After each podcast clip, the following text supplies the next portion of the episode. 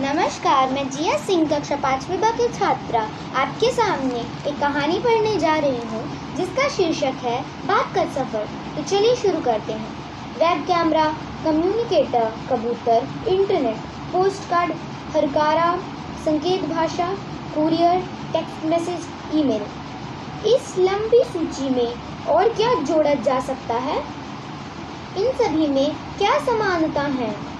सड़कों पर, चौराहे पर खड़ा ट्रैफ़िक पुलिस का आदमी क्या करता है?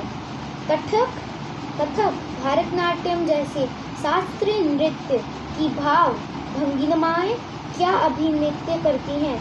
या फिर एक क्लास में जहाँ टीचर पढ़ा, पढ़ाने में मशगूल हो, दो बच्चे आँखों से, आँखों के इशारे से होठों को हिलाकर या किसी कागज़ के टुकड़े पर कुछ लिखकर क्या कर रहे होंगे? ऐसे तो हर किसी के साथ ज़रूर होता होगा।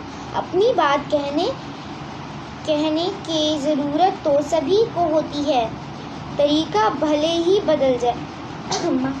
करिए रिमझिम की इस भाग में बता, बात है बीती बीती कल की और ऐसे भविष्य की जो बच्चे को रोमांचित करें। वे दिन भी क्या दिन थे? विज्ञान कथा, प्रसिद्ध लेखक, आइजक एस्वीमो एसिमोव के लिखे कहानियाँ हैं। यह कहानी आज से डेढ़ सौ साल बाद के स्कूलों में कल्पना करती हैं। कहानी पढ़कर शायद इन स्कूलों को कोई स्कूल ही ना कहता, कहना चाहे।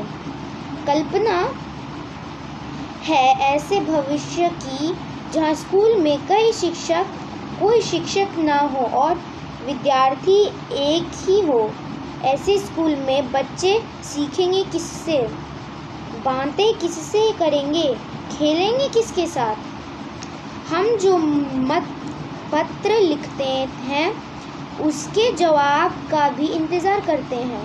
पत्र को ले जाने वाला और उसका जवाब उसका जवाब लेने वाला है डाकिया। डाकिया की कहानी कुवार सिंह की जुबानी एक भेंटवारती है। रिमझिम के श्रृंखला श्रृंखला में पहली बार बेटवर्ती की विधा आ रही है।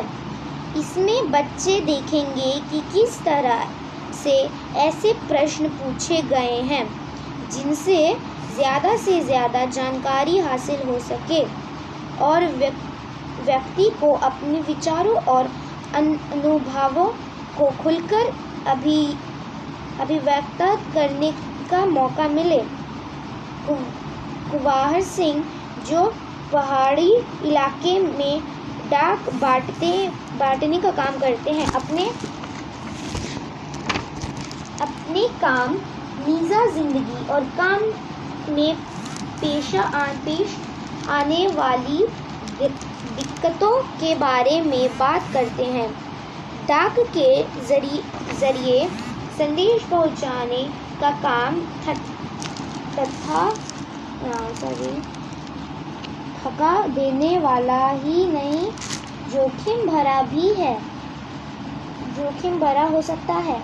चिट्ठी का सफ़र एक ऐसा सफ़र है जो ज़्यादा, जो अतीत और वर्तमान के संदवाहिसकों संद संदेशवाहकों की इलाकिया देते। संदेश पहुँचाने की ज़रूरत इंसानों को हमेशा से रही है। आज डाक के क्षेत्र बे, बेहद फैले हुए हैं। समय के साथ यह तकनीकी भी हो भी हो गया है। कुछ दशकों दशकों पहले तक संदेश कुछ दिनों में पहुँचता था और आज पलक झपकते ही अपनी बात हम सेकंडों मील दूर तक, सैकड़ों मील दूर तक पहुँचा सकते हैं। अपनी बात किसी तक पहुँचाने का तरीका समय के साथ बदलता रहा है।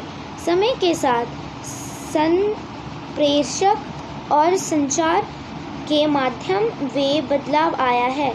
इन माध्यमों का इस्तेमाल अलग अलग उद्देश्यों के लिए समाज को विज्ञान प्रयोग के लिए हुआ है। एक माँ की बेबसी। मन को छू लेने वाली कविता है। कविता पाठक को किसी तरह से प्रभावित करने है। इस पाठक को अनुभव पर निर्भर करेगा। यह कविता एक ऐसे बच्ची, बच्चे की, के बारे में है जो बोल नहीं सकता। गली मोहल्ले के बच्चे के लिए वह अजूबा था।